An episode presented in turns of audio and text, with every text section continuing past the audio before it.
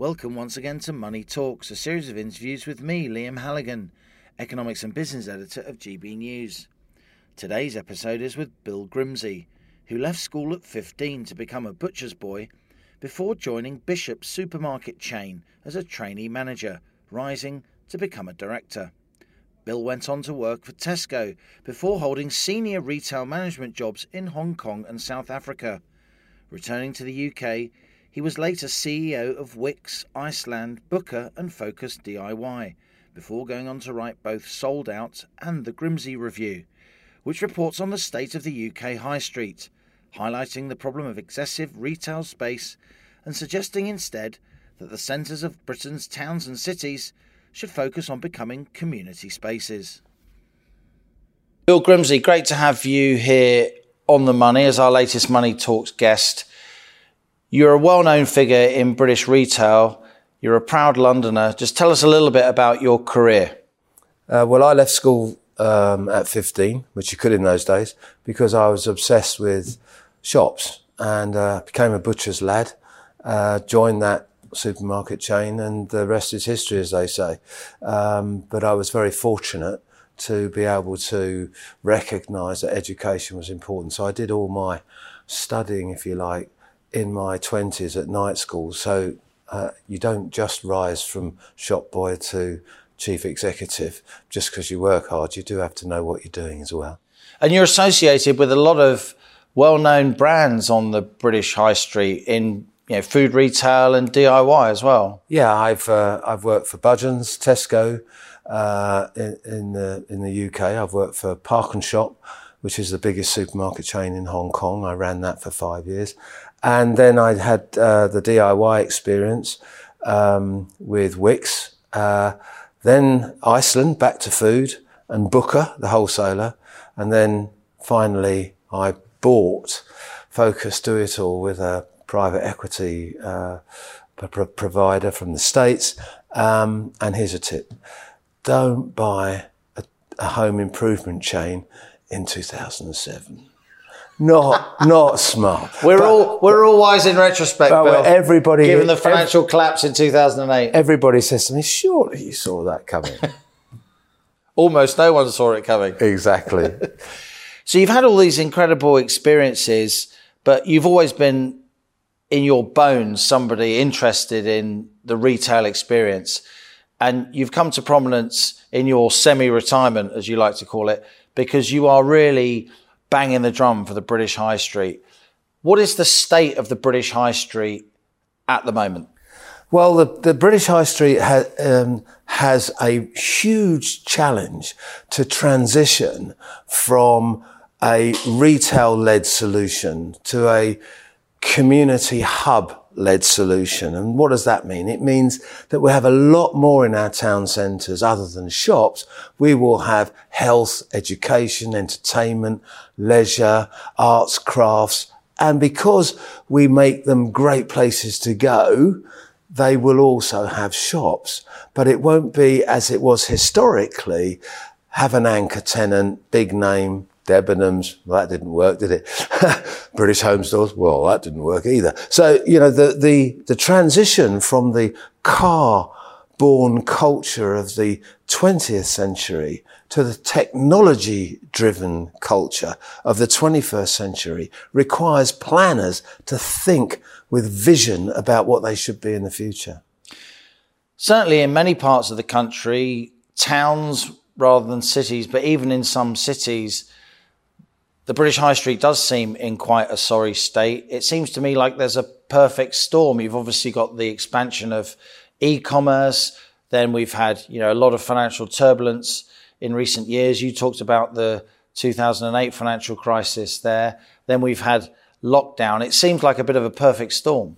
Now, the service-based economy is not history. That is the future. I mean, we, we, if we, if we're not, if we're going to get back to a economy that's got productivity in it, we're talking about technology, aren't we? We're not talking about um, making stuff like uh, other third world economies where the labour intensity enables it to be done cheaply. And this is why we import stuff from uh, China and India. We're talking about being on the leading edge of productivity. So, uh, technology, um, uh, biological stuff, all that stuff. Like we, we, we were first with the, with the vaccine. Mm. And, you that's where the future lies. But how do we get our local towns to be individual and not clone towns, which we, mm. which people like me built. We built clone towns in the 20th century, full full of the same things. Why would you go to town A as opposed to town B? But in 21st century, that's the, the fun bit. We will have towns that have brands, their own brands. You go to York because and it's easy because York, we know what's in York, but you'll go to Halifax because, or you'll go to um, Bicester because. And so these, these becauses are brands and they're based on heritage. So we're blessed with a massive heritage and we're blessed with communities that will live, work, play in those places and people will visit because they're a great place to go and they're different and they have a unique selling proposition and they're marketed by the local authority accordingly. And they'll create economies in their own right. So the key is towns need to compete with towns for the economy to grow. And that's what I've been advocating for the last 10 years. So forget shops. They are going to still be there, but they're not going to be the real driver. And so I say that I put it like this. Imagine 1500 Disney worlds in the UK. I don't mean theme parks, but I mean places of interest, places of attraction, places with experiences that are based on their local heritage that are all different. And we can do that. And it's staring us in the face. And does that sound like utopia? No, because there are towns that have listened in this last 10 years that are already doing it. And one of those is in the worst place economically in England called Stockton on Tees. Mm-hmm. and it is transforming the place. Railway as, ground zero. As we see, yeah, but it's, here's what they've done. Two shopping centres. The local authority bought both, they moving retailers from the not so good one into the good, better one. So it's now full mm. rather than both half empty. And they sell that back to the private sector to run and they're blowing the other one up. And they're opening the Tees, the river, up to the town centre with a green park. Mm. Now, the guy that did it, Neil Schneider, as chief executive, uh, he's now retiring himself. But he said to the to justify it, there's no IRR here. Mm. There's no rate of internal return. rate of return. Exactly. This is not necessarily no. a financial decision. There's other stuff going on. And he said you can't afford not to do this mm. because it will create the place that we can then build the economy on. And he's right. It's stuff that will eventually reap a financial return, but it's intangible stuff at the beginning. You can't put in a spreadsheet. It doesn't make business sense unless you have the leap so of imagination. At the end of the month, I'm going up to York to speak up at York for an active group to stop the council building a 350 multi story car park in York in a nice bit of land. We will be carless in our town centres by 2050. So just because that car park right now shows a four or five year good rate of return, blah, blah, it's not what you need in 10, 15, 20 years' mm. time. So rethink the whole thing and don't just look at individual projects. So, you know, it's a, it's a real challenge for our local authorities. And of course, that brings you back to what is the main thing government have got to do. And that's change the leadership out there because they're not good enough. So you want devolved mayors, you want a lot of local leadership empowered to make these big local planning decisions that really shape communities and local economies going forward because local people will know better what their community needs, what, the, what their town needs, than someone sitting in Whitehall. I exactly right. We need to decentralize. We need to give people ownership of their own places. And we need people to lead that, that have got the experience to run a brand. So Dave Lewis, who did a fantastic job at Tesco, I don't know where he is now, but he would, he would make a fantastic mayor. Uh, because we need to create these places to compete with each other and get the economy moving around that basis. Let's talk about where we are now, and we'll go back to where we're going, uh, Bill.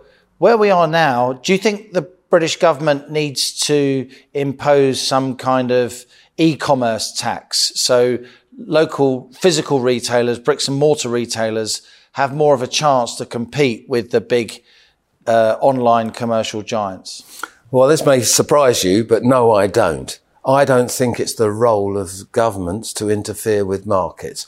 I'll give you an, a little example. When we went out of town, and I was a, a big protagonist of that in the uh, 70s and 80s, I was the new store development director of Tesco in the 80s. I was opening 25 superstores a year, all out of town. We were doing it because the land was cheap, the rates were cheap per square foot. We could get big stores, we could get big free car parking. No, that decimated the town centres. And nobody said you've got to have an out of town tax to help the mm. poor retailers in the town. And now bricks and mortar retailers are getting caned by Amazon. Oh dear, oh dear, oh dear, because their business model is a good model and it works. Government shouldn't interfere with that. What they should do is look at how the town centres and particularly the independent business sector, which is massive in this country, um, is faring following this pandemic. So here's a here's a so the smaller the smaller shopkeepers they are they're in a, one two maybe three branches if that or, or maybe one. one. And it's, we're not just about shopkeepers, we're talking about hairdressers, mm. which are the mainstay of high streets in the future. Health and beauty is a big, big, you can't get your hair done online. Mm. All right. Not yet, anyway. Uh, you might be able to get your nails done one day by putting them in a machine. But, but, you know, we need to help those businesses in a way to come out of this pandemic. Now, where do they sit today? They have got 1.7 billion pounds of debt yeah. that they didn't have before the pandemic. And they would not have been allowed to borrow that money yeah. based on the, the shape of their balance sheet. Nobody would have lent it to them. But because it was underwritten by the government, they've got that money and now they've got to start paying it back. They won't be able to. And they're being hit with a increase in national insurance that stops them or discourages them from taking people on. Exactly. They're about to be hit with an increase in corporation tax from 19 to 25%. That comes in next year. Correct. And they've also got this old thorny issue which the government kicks down the street every day or can down the street business which rates. is business yeah, rates. So all of this this challenge for those small independent businesses is huge. Now if this was a major chain these businesses going bust, it would be on the news every day. But because it's one t- shop here and one shop over there that death by a thousand cuts, you've taken the words straight out of my mouth. And I did a review um, last year called um, Against All Odds, and it featured independent retailers. I sent it to Rishi Sunak, I sent it to Boris Johnson, I sent it to uh, Keir Starmer. It's a great document. We've researched all these businesses and they all told us the same thing. We have to have some help here. Now, 1.7 billion. I, I advocated in that review, forgive it. Mm. Okay? Just were, write it down. Write it down, write yeah. it off. Now, people say to me, are you mad? Well, not as mad as giving 2.5 billion of business rate relief to the major retailers that stayed open yeah. during the uh, the pandemic and subsequently most of them handed it back. By the way there are some boys out there that didn't hand it back and interestingly people like the range which is privately owned by chris dawson or iceland which is privately owned by malcolm walker they haven't handed it back. They've kept that money and they had great time during the pandemic because everybody else was shut. But the supermarkets gave it back and they've given back more than 2 billion. So my argument to Rishi Sunak was and still is sort these people out because they are in desperate states. And how serious is it? Is it just financial? No. When we did our research, we found couples that had suicide pacts mm. because it threatens their whole mm. livelihood. Their identity. Yeah. So uh, there's some pretty serious stuff going on out Do you there. see anyone in government? You talk to a lot of people in government. You are a very uh, significant figure in, in, in British retail. You are trying to tell our political leaders uh, your view of how the high street should fare in the months and years to come, and, and more power to your elbow. But have you found anyone at the top of our political class who really understands retailing, who instinctively understands what small and medium sized businesses go through? No, is a short answer. Not at the top. There, I found local politicians that understand it and work with them, but I haven't found any uh, people sitting at the top. Now, my very first review in 2013 said the biggest challenge we face in the future is what to do with our town centres and high streets. And yet, you don't have a minister sat round the cabinet table, right? A full minister, not, you know, not one of these ones further down, it's just got high streets appended to it. That's actually the voice of our high streets. Um, we haven't got that. Now, since we did that review in 2013, a lot's changed. And there are towns doing it and, and it is working in, in various places. And we now have the, the, uh, the uh, High Street Task Force, which came out of the review, which was done by Sir John Timpson. Very big name. Yeah, well, Sir John was commissioned to do a review when I had just done my second review in 2018. But the then minister for it, uh, um, let's put it this way, he he wanted to own it, so he commissioned Sir John, and we had lunch. I'll never forget it. And uh, I said, "When do you want John to do this review uh, for?" He said. Uh, um, well, I need it by Christmas, and this was September. Well, John went absolutely white. So I slid my 2018 review across to him. Do yourself a favour, John. Just take the cover off that one and you're done. uh, and I'm not saying he did literally that, but it was pretty damn close. And out of that came the task force. Now, the task force has been very quiet during this pandemic, but he's been getting on with some good work. But I don't think that the task force uh, senior executive and the government are hitting the right um, things that need to be done, which business rates is an absolute must. Stop kicking the can down the road, get rid of it. It does not work. It's a complicated property tax. You could replace it tomorrow with a sales tax. Now, before you cringe, 2% on everything retail in this country would raise exactly the same amount. 30 billion quid. No, 8 billion. It's only retail we're talking about. Okay, now. sorry. Okay? Yeah, yeah. 8 billion. It would raise 8 billion quid.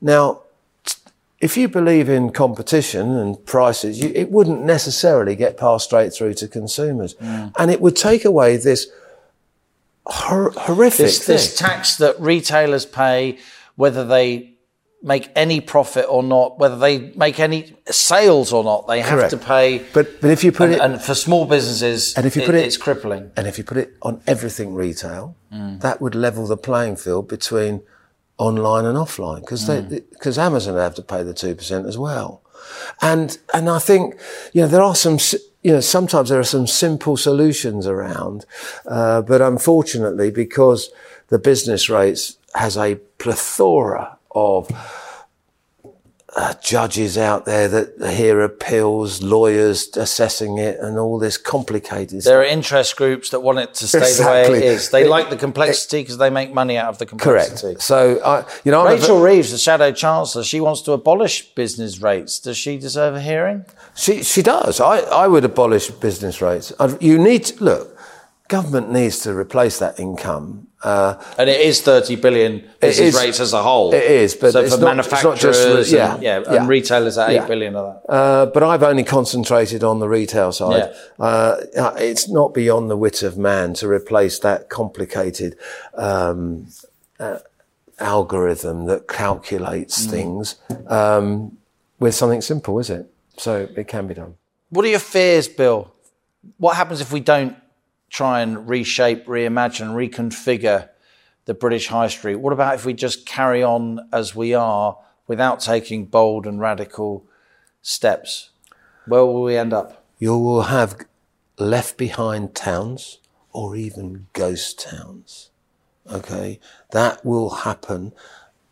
Leveling up is a political platform that is complete nonsense. The leveling up way that, that's going on out there with the, the town centres is through funds that are made available. Guess what these towns have to do? This was in my last review. They have to bid for that money. So they have to put together a plan. So this is what we'll spend it on. They either get it, which is great, or they get nothing. So winner takes all. Okay. They're not told when they get nothing why they didn't. Okay. Mm. And guess what? the ones that have been getting it, they kind of like marginal seats mm. from the last election. So it's a very pork barrel politics going on. I'm glad you said that because I can't say that in one go, but it's exactly that. Yeah. And uh, I just think that we need to be um, simplify things. It can't be difficult to do some analysis of a criteria where you say we are going to allocate these funds to that place, but you don't get it. You're not getting it for nothing. You have to then tell us what you're going to spend it on. You have to bid for it, but it doesn't go away. You might mm. get told that's not good enough, go back and do it again, but it's still there. All this all or nothing is just going to create left behind towns. And unfortunately, what is going to happen it's got this political bias uh, around it, and uh, uh, you're going to see some pretty poor uh, towns, even ghost towns. Well, Bill, it's been really interesting to talk to you. Thanks a lot for being my latest guest on Money Talks. Pleasure. Thanks a lot for listening to Money Talks with me, Liam Halligan, economics and business editor of GB News. If you've enjoyed this episode, then please leave a rating or review on Apple Podcasts, YouTube, or wherever you're listening. Do subscribe to this podcast and also check out my daily television show, On the Money at 1pm Monday to Friday on GB News or via the GB News app. GB News, Britain's news channel.